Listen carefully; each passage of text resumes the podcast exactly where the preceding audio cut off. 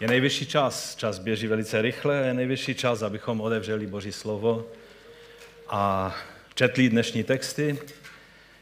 Ale dřív, než se k tomu dostaneme, tak eh, nějak vnímám, že bych vám chtěl říct nebo připomenout slovo, které eh, tady bylo, nebo jsem měl na začátku koronavirové pandemie, jestli si ještě vzpomenete, tak to bylo o bouři.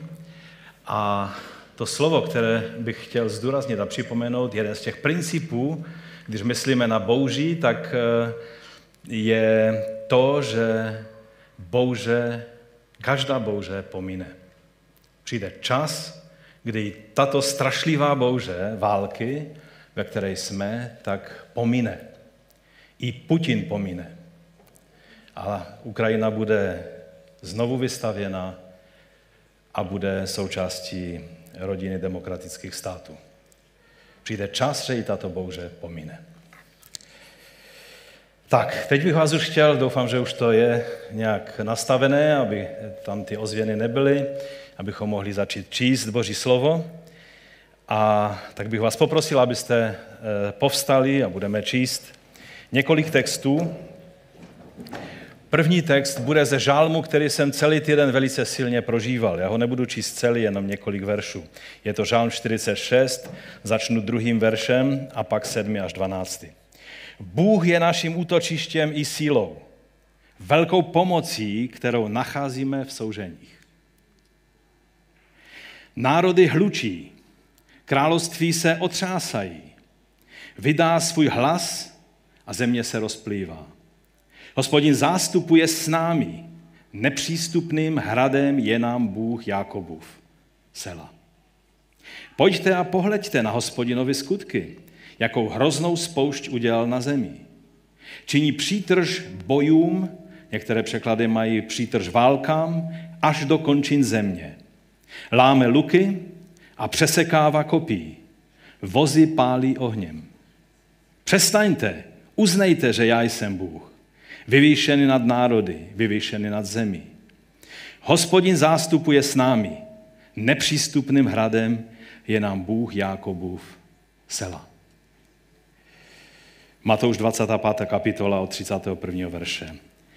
Až přijde syn člověka ve své slávě a všichni svatí andělé s ním, tehdy se posadí na trůn své slávy a budou před něj zhromážděny všechny národy a oddělí jedny od druhých, jako pastýř odděluje ovce od kozlu.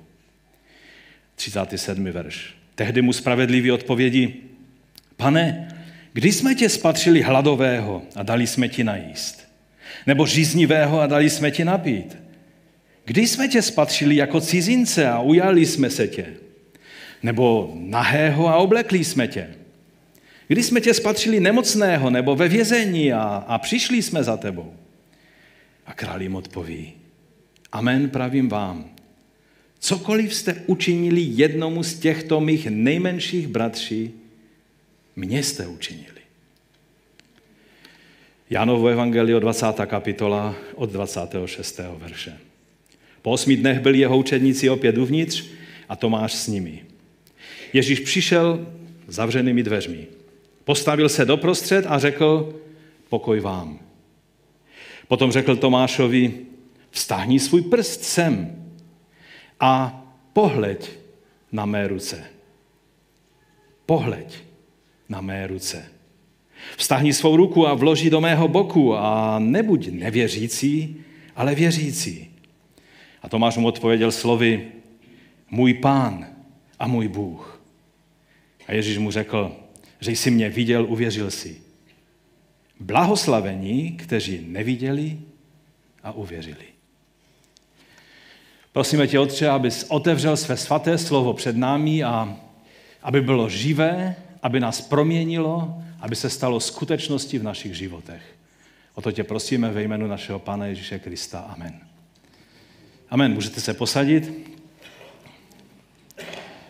Billy Graham eh, jednou vyprávěl příběh německého kostela v tehdejším Štrasburgu.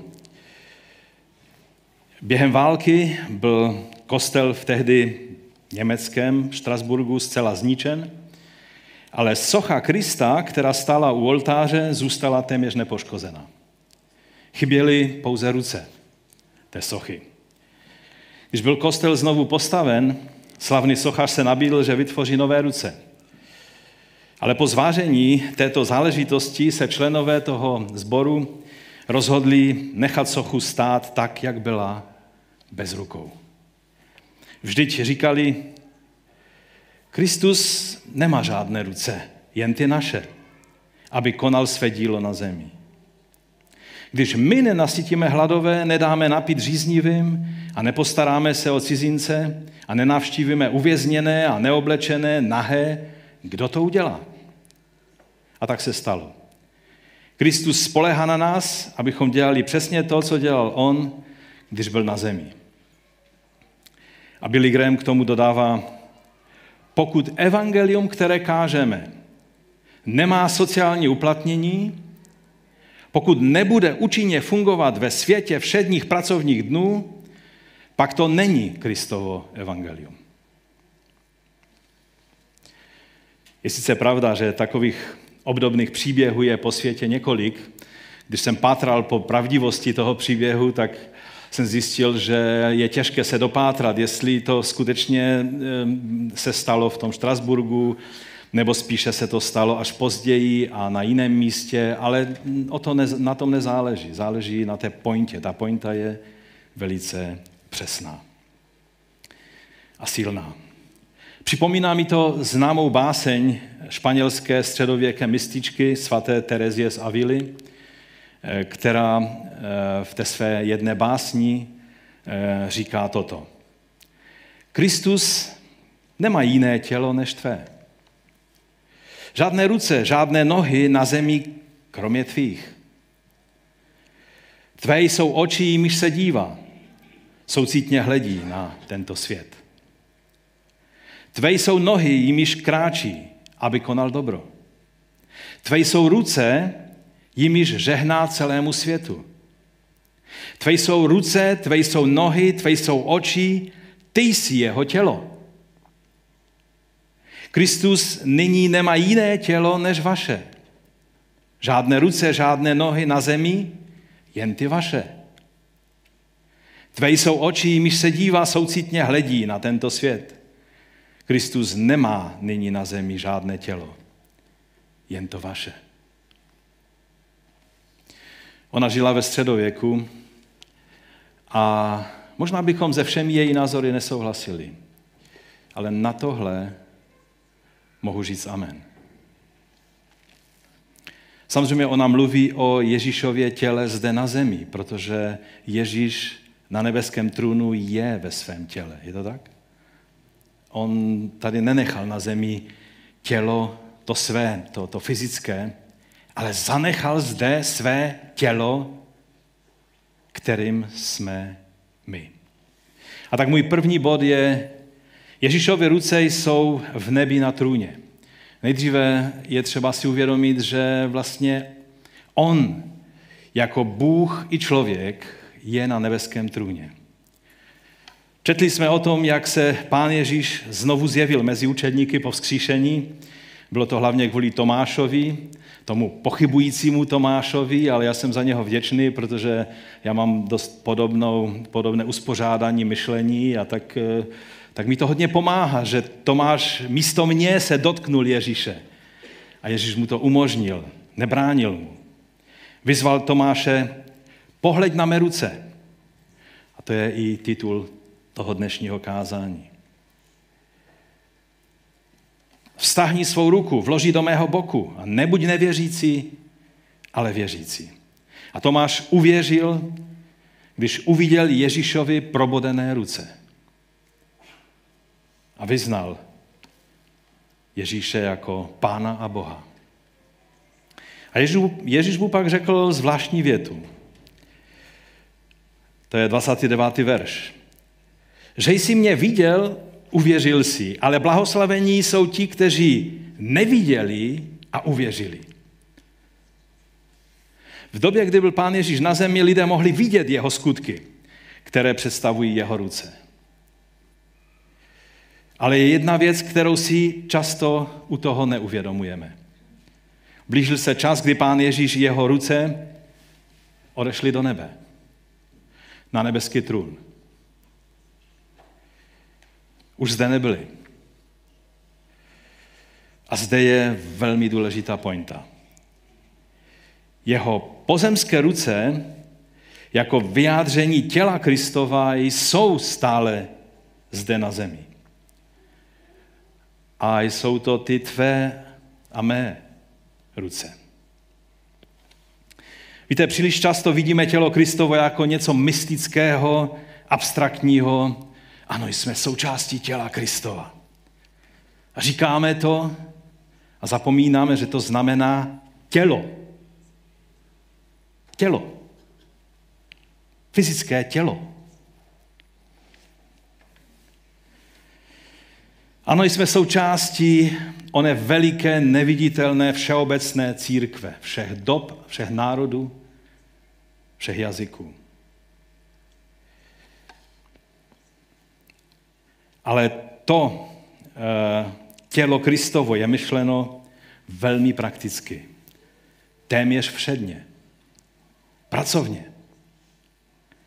Tak, jak to vyjádřila ta Teresa z Avily. Jestli si vzpomínáte, minulou neděli měl Stašek velmi důležité slovo tady do situace, ve které se nacházíme a mluvil o tom, že i přesto všechno, co se děje, náš pán je na trůně. Amen? Nic se mu nemůže vymknout z rukou. A to je veliká pravda. Mnoho veršů, které Stašek četl, to potvrzovali.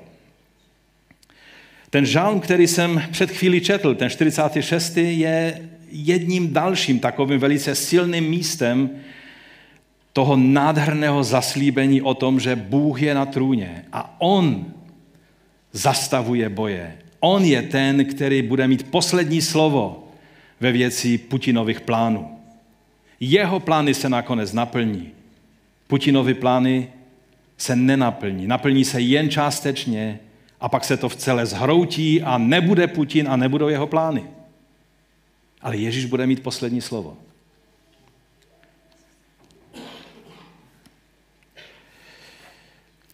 Bůh je naším útočištěm i silou. On je náš nepřístupný hrad, jsme četli v tom žálmu. Desátý verš činí přítrž bojům až do končin země, láme luky, přesekává kopí, vozy pálí ohněm. Přestaňte a uznejte, že já jsem Bůh, vyvyšený nad národy, vyvyšený nad zemí. To jsou slova žalmisty, který znal svého Boha. Je ale druhá stránka této nádherné a pozbudivé pravdy.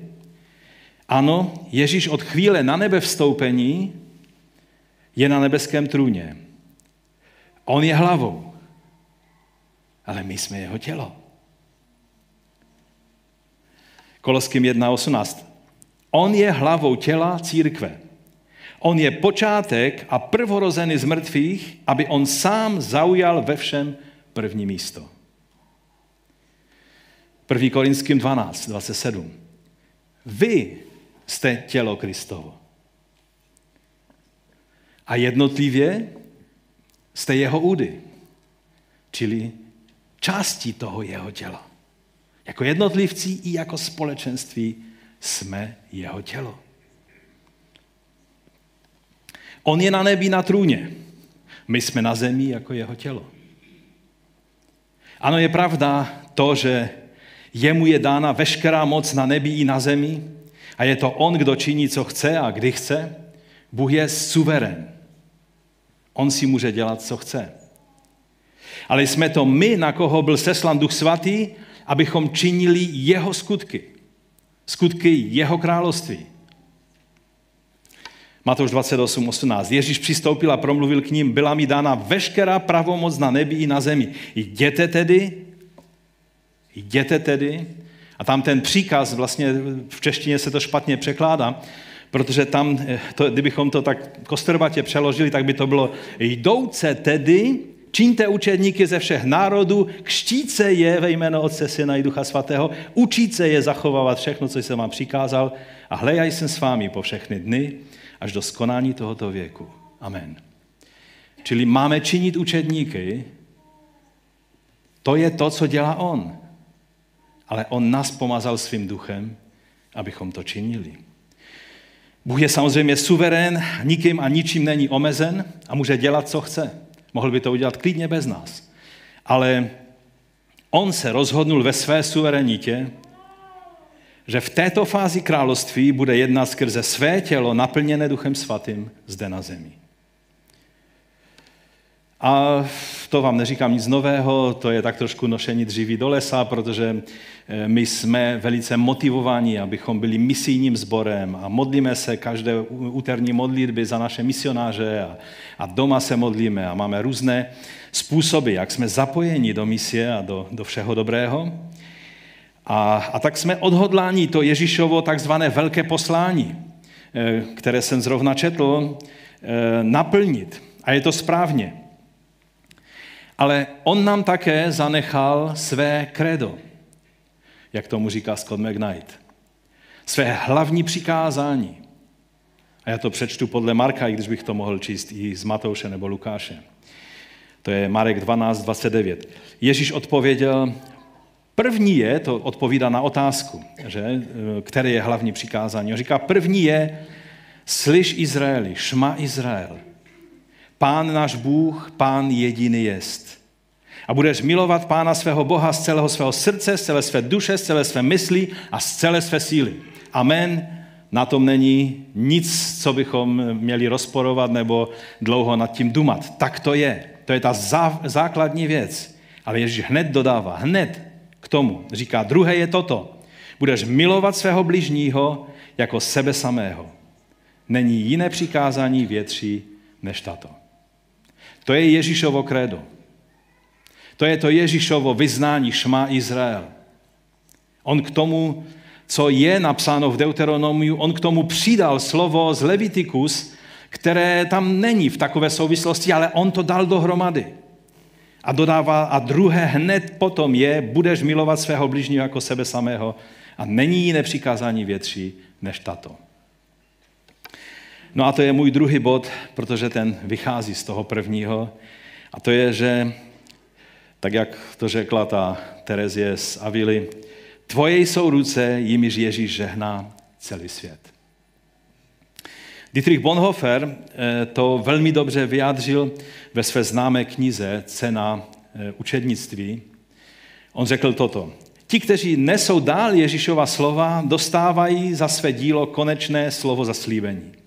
Nyní jsou Kristovými spolupracovníky a ve všem mu budou podobní. Proto by měli přistupovat k těm, ke kterým jsou posláni, jako by byli samotným Kristem. Jsou nositeli jeho přítomnosti. Přinášejí sebou ten nejcennější dar na světě, dar Ježíše Krista. Amen.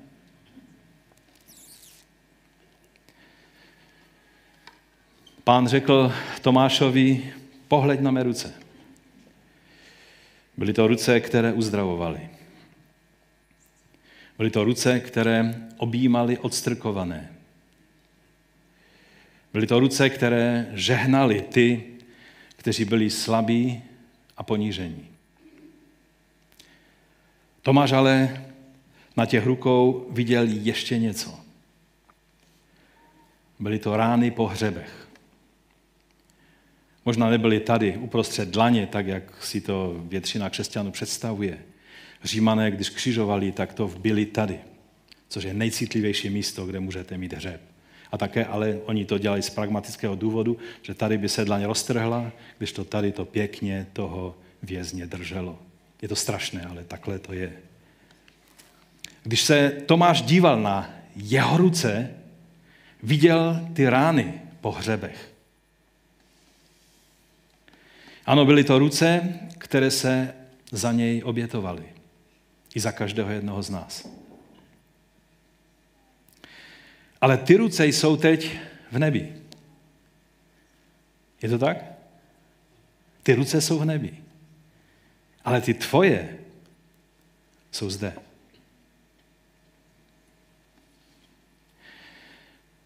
Podívej se teď na svoje ruce.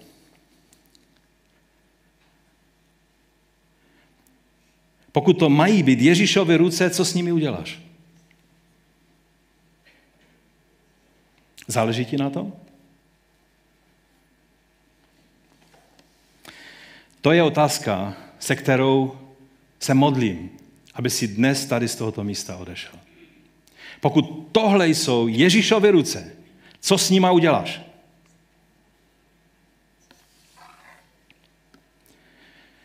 Pamatujete, jak Ježíš bral děti na ruce a žehnal jim? Žehnal dětem ze dvou důvodů.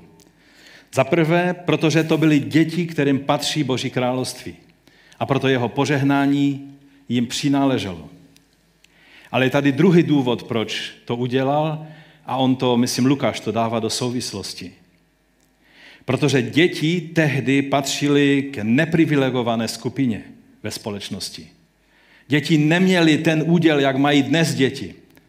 Dnes pro rodiče děti jsou zřitelníci jejich oka, nedají dopustit. Celý jejich život se začne točit kolem dětí. Někteří rodiče dokonce se dostanou tak daleko, že jsou úplně paralizovaní ve všech jiných věcech, protože teď máme dítě.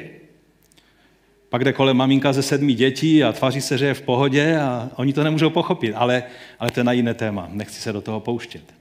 Kdysi dítěti dokonce první týden ani nedali jméno, protože ono, kdo ví, jestli vůbec přežije.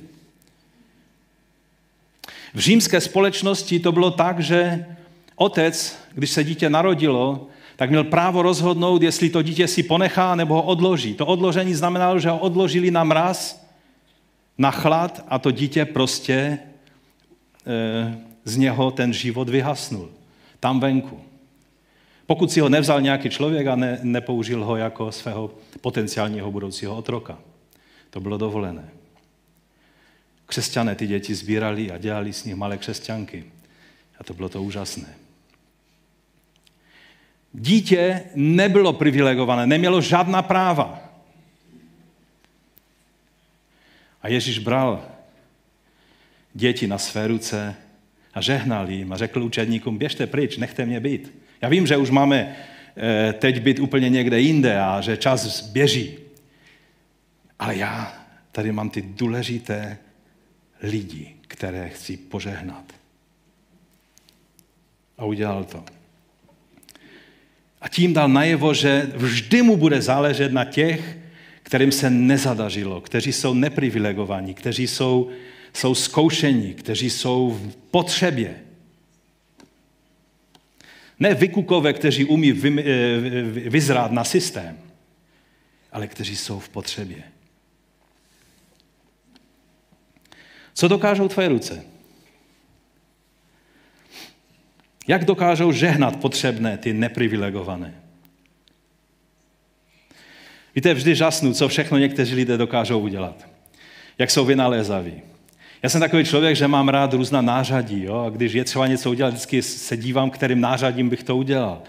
A tak vymýšlím stále prostě nové věci a taky mám velký dům a v něm plno nářadí. A Felicie zase je přesný opak. Ona všechno dělá svýma rukama.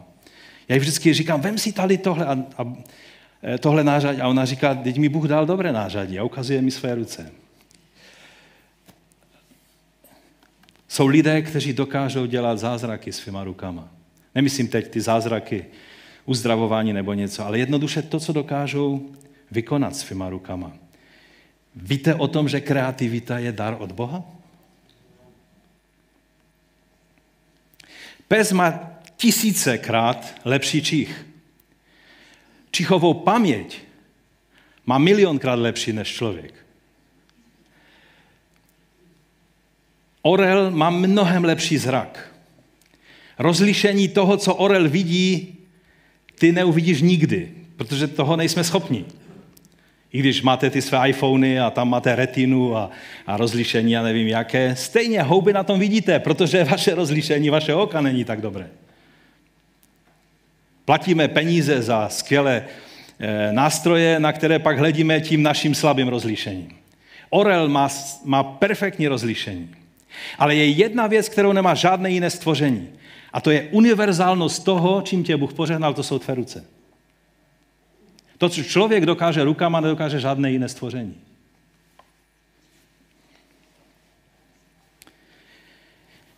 Mají to být ruce, které projevují boží cheset a boží dobrotu tov, jak jsme o tom mluvili.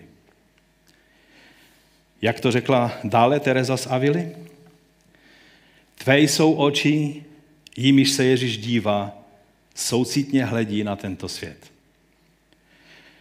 Dívají se tvé oči na to, na co by hleděli Ježíšovi oči?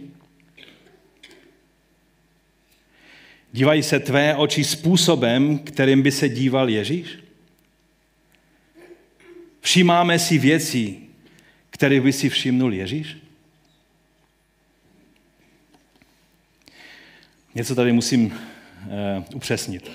Víte, oči vlastně nevidí nic. Je to mozek, který vidí. Já vám to nebudu vysvětlovat, to si, najít, to si vygooglete, ale, ale je to mozek, který vidí. Oko je pouze senzor. A protože v době Pána Ježíše lidé brali srdce jako centrum intelektu a myslí, my si myslíme, že když je mluveno o srdci v Biblii, že to je mluveno o těch našich sentimentálních cítech. Já to tak cítím ve svém srdci. Oni když řekli, že já to cítím ve srdci, tak, tak tím chtěli říct, že takhle jim to vrta hlavou. Protože centrum intelektu oni věřili, že je v srdci. Nebudu vám říkat, čemu věřili ohledně mozku, to si necháme na nějaké jinou příležitost. To není moc teď do tématu. Čili když hledíme srdcem, to znamená, že při našem pohledu máme mít mysl Kristovou. Filipským 2.5. Mějte tedy v sobě to smyšlení, které bylo i v Kristu Ježíši. Mějte to Kristovo myšlení. Ke Korinským Pavel říká, ale my máme mysl Kristovou. Když cituje Izajáše, kdo by, kdo by to mohl vědět, kdo by na to pomyslel? A Izajáš to dává jako vlastně retorickou otázku. Není nikoho. A Pavel říká, ale my máme mysl Kristovu. Přemýšlení Kristovo o věcech. On viděl srdce té cizoložné ženy, kterou mu přivedli a kterou chtěli všichni vlivní, důstojní muži tohoto města ukamenovat. On to viděl jinak. On viděl srdce té ženy a viděl srdce těch mužů. Věděl, že ta žena chtěla ven z toho hříchu, ale ti muži, ti se rochnili v tom, že můžou někoho odsoudit a sami byli až po uši v hříchu. Dokážeme vidět věci jeho očima? Máme být jeho očima v tomto světě. On viděl Zachea, toho zamindrakovaného malého muže, který chtěl vidět Ježíše, ale sám nechtěl být viděn. Dokážeme si všimnout lidí, kteří se snaží být nenápadní, ale přitom touží po setkání s Kristem. Dokážeme jim rozumět. Dokážeme se jim přizpůsobit. On viděl zástupy jako ovce bez pastýře. Dokážeme mít tu jeho empatii k dezorientovaným a zmateným lidem tohoto světa? Dokážeme mít tu jeho empatii k těm potřebným, vystrašeným maminkám, které utíkají, a dětem, které utíkají z Ukrajiny? Já jsem byl tak natřen z toho, jak jsem viděl, kdy, eh, když jsme jeli na to registrační místo a, a jenom na parkovišti, eh, když zjistil ten, ten co, to, co tam vybíral peníze, zjistil, že, je to, že, že vezeme eh, paní Ukrajinku, tak, tak bylo parkování zdarma. Když jsme přišli do T-Mobile, tak bylo možné dostat, dostat simku zdarma a ty všechny věci. Já jsem byl z toho natřen. Viděl jsem, že, že skutečně se věci pohnuly a že v lidech se nějaká empatie zbudila. A pak otevřu Facebook a tam na mě vyhrknou strašlivé příběhy toho, jak jiní jsou chudí a ne, nemohoucí a jak jsou zanedbávaní a těm Ukrajincům se všechno dává. V té chvíli mám drahý notebook, nechtěl jsem ho rozbít. Kdyby byl hodně levný, tak bych ho asi rozmlátil, protože to nejsou věci, na které jsem stavěný. Skutečně. A to nejhorší na tom je, že jsou to křesťané. Jsou to křesťané, kteří takhle uvažují. Oni to dávají Ukrajincům a co já?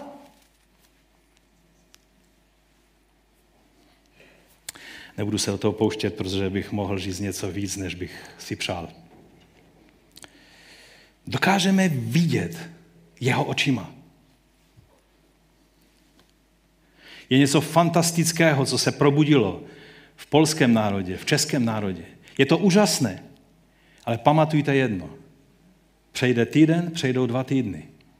A ty nálady se budou měnit. A pak bude záležet na tobě a na mě, jak o těchto věcech budeš mluvit. Jestli budeš přikyvovat těm takovým náladám, anebo jestli promluvíš slovo Kristovo, pohled jeho oči do situace. Pamatuj, že jsme jeho rukama, jeho nohama, jeho očima, ale také i jeho ústy. Abychom promlouvali jeho slovo do situace. Matouš 9.36. Když uviděl zástupy, byl nad nimi hluboce pohnut, protože byli utrápení a sklíčení jako ovce, které nemají pastýře. A tehdy řekl svým učedníkům, žení je velká, dělníků je však málo. Proste tedy pána žně, aby poslal dělníky na svou žen. A co řekne každý slušný křesťan? Amen, pane, ať se tak stane. A začne se modlit. O pane, pošli ty dělníky na tvou žeň. O pane, dej, aby to byli ti nejlepší dělníci, kteří můžou tvé dílo vykonat. To je konec deváté kapitoly. Jak začíná desátá kapitola? Zavolal si svých 12 učedníků a dal jim pravomoc nad nečistými duchy, aby je vyháněli a aby uzdravovali každou nemoc, každou slabost a pak je vyjmenovala všech 12 men. Vyzvali, aby se modlili a oni si neuvědomovali, že odpovědi na tu modlitbu jsou oni, protože oni jsou těmi Ježíšovými rukama, nohama a ústy v tomto světě. Tak tež ty i já. Když měl Ježíš odejít do nebe, řekl jim, že budou jeho svědky, což znamená jeho reprezentanty, jeho vyjádřením v tomto světě. Je to pouze jiná forma inkarnačního principu. My nejsme Bůh přišli v těle. Tím je pouze Ježíš, aby nedošlo k nějaké milce a zase jste mě neobvinovali z nějaké hereze. Jenom Ježíš je Bůh i člověk v, jednom, v jedné osobě ale my jsme jeho tělo zde na této zemi. Tělo pána, který trůní na nebesích. On je hlava, která je v nebi. My jsme tělo, které je na zemi. A teď ještě důležitá poznámka na konci tohoto bodu. Být Kristovýma rukama, očima, nohama znamená být tělem Kristovým. A co znamená tělo? Provázanost. Víte, anatomie je velice složitá věda z toho důvodu, že tělo je velmi komplexní. 1. Korinským 12.14. Vždyť naše tělo není jeden úd, nebrž mnoho údů. Kdyby noha řekla, protože nejsem ruka, nepatřím k tělu. Nepatří snad k tělu, proto k tomu tělu? A kdyby řeklo ucho, no protože nejsem oko, tak nepatřím k tělu. Nepatří snad proto k tělu? A kdyby celé tělo bylo jen oko, kde by byl sluch? Kdyby celé tělo bylo jenom ucho, kde by byl čích? Ale Bůh umístil údy, každý z nich v těle umístil tak, jak chtěl. Čili to, čím jsi, jestli jsi ucho, oko nebo něco jiného, rozhodnul on. Nebyl jsem to já, ani nikdo tady z nás. E, kdyby bylo všechno jedním údem, kde by bylo tělo? Je mnoho údů, ale jedno tělo. Oko však nemůže říct si ruce, nepotřebují tě. Ani hlava nemůže říct nohám, nepotřebují vás. Víte, minulý týden byly takové dohady některých z vás, zda ona pomoc, kterou děláme, eh, poskytujeme uprchlíkům, zdali to je soukromá věc jednotlivců, anebo to je věc celého sboru. Když jsem to uslyšel, tak mě to zabolelo. Že to znamená, že jsem velice špatný učitel. Že jsem za 30 let nebyl schopen vysvětlit, co znamená provázanost těla.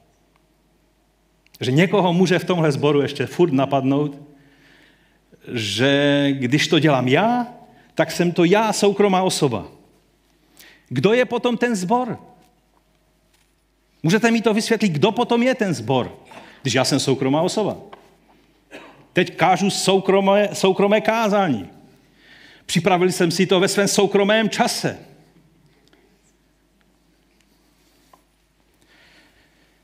No.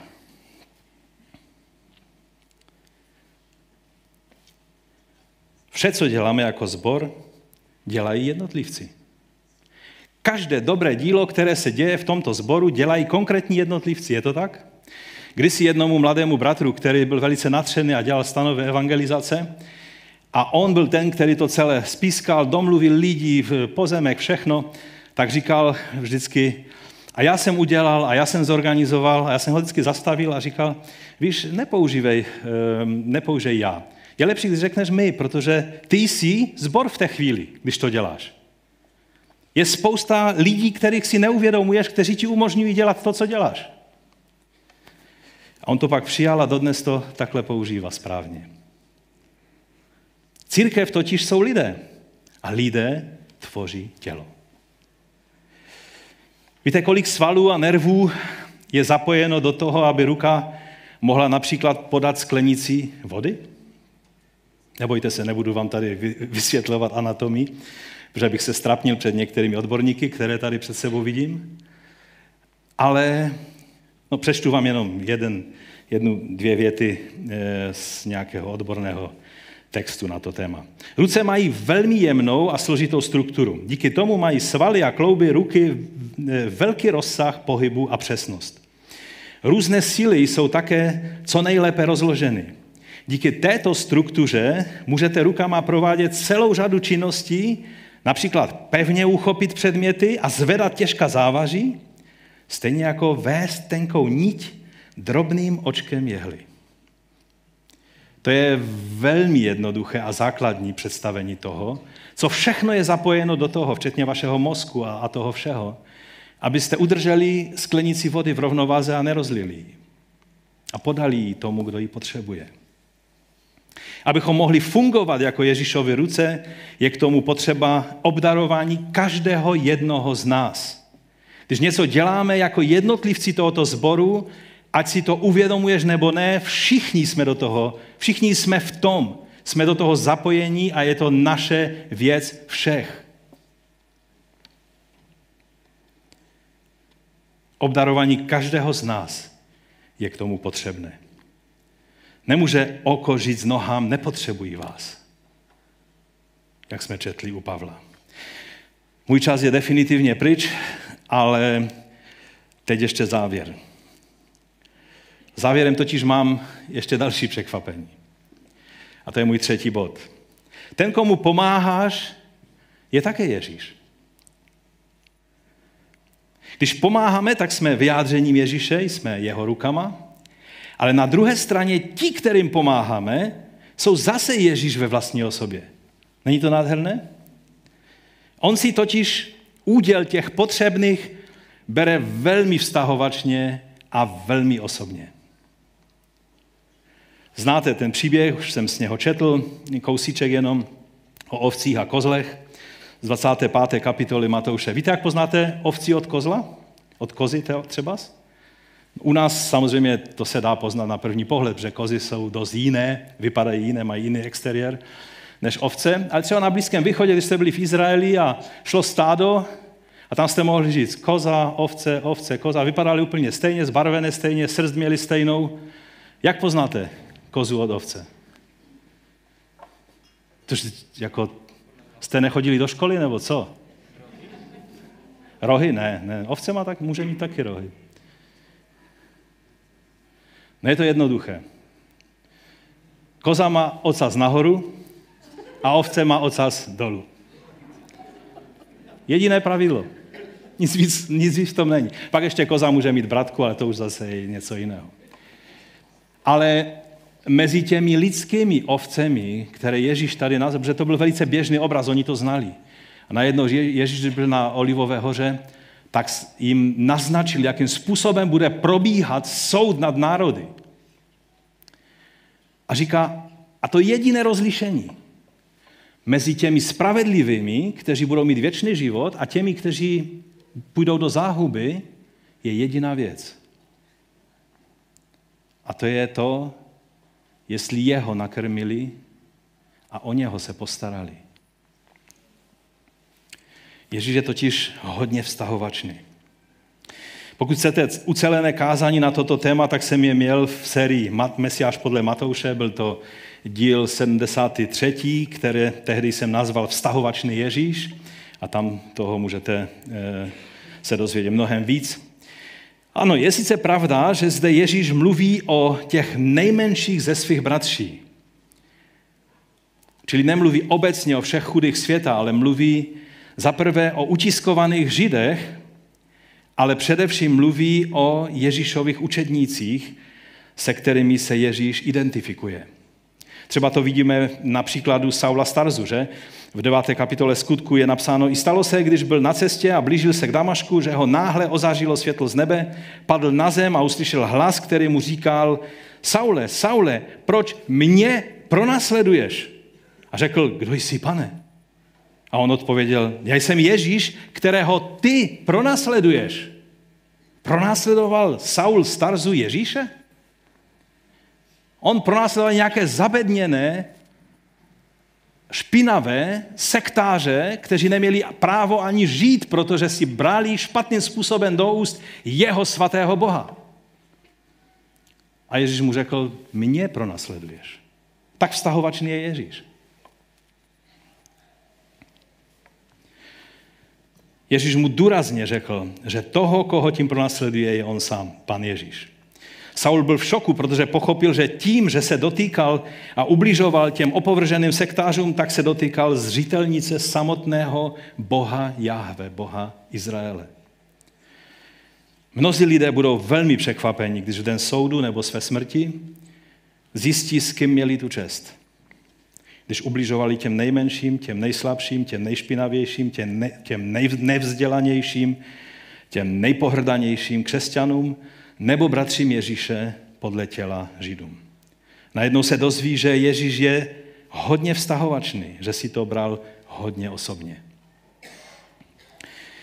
Když bych to měl zhrnout, tak naplňování v praxi onoho velkého přikázání způsobem, který je popsán tady v Matouši v 25. kapitole, je katalyzátorem k naplnění velkého poslání. Protože když lidé zakoušejí Kristovou lásku skrze naše skutky, tak je to připravuje na to, aby slyšeli Kristovo poselství skrze naše slova. Jinak to nefunguje. Pokud tedy chceme být zprostředkovateli velkého poslání, musíme se nejprve stát, jak to říká N.T. Wright, zprostředkovateli velkého přikázání. Být blízko Kristu znamená být blízko potřebným. Přísloví 19. kapitola mluví obecně o chudých. Ehm, říká to ze širšího hlediska, než tady Ježíš v tom ehm, obraze posledního soudu.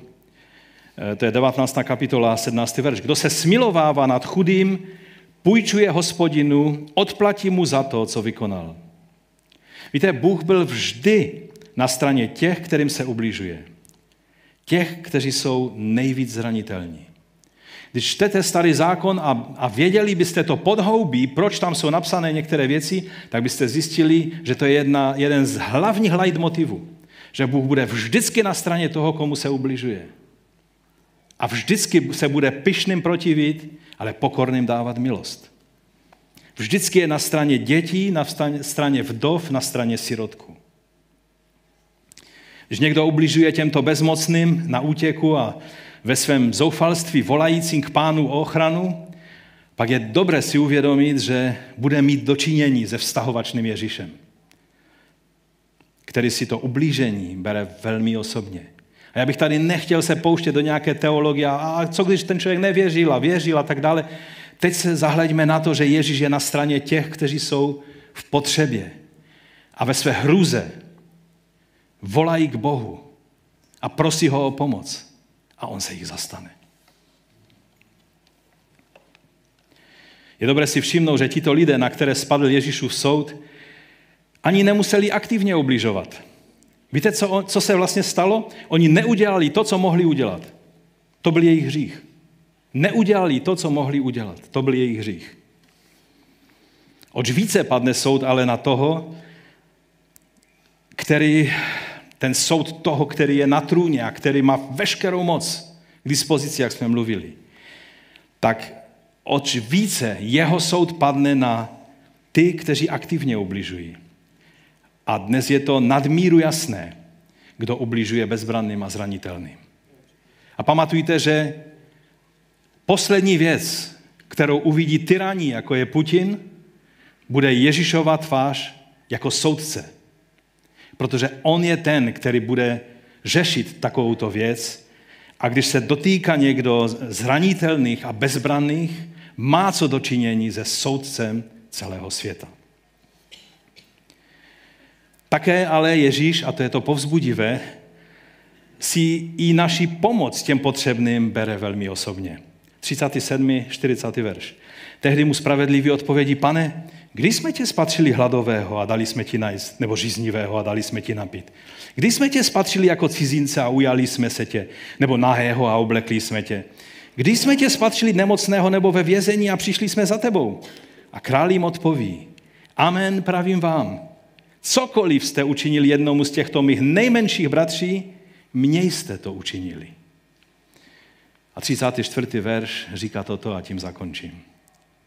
To jsou ti, kteří budou mít věčný život. Potom řekne král těm po své pravici, pojďte požehnání mého otce. Přijměte do dědictví království, které je pro vás připraveno od založení světa. Amen. Povstaňme k modlitbě.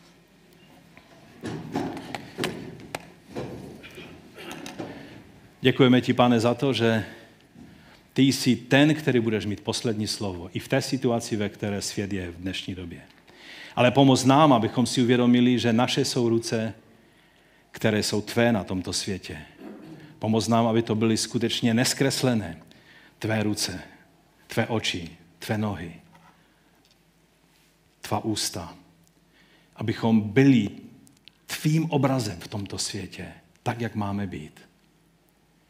O to tě prosím, když budeme odcházet z tohoto místa, pomoz nám nad tím přemýšlet a uvědomit si to. Amen. Amen. Pán vám žehnej.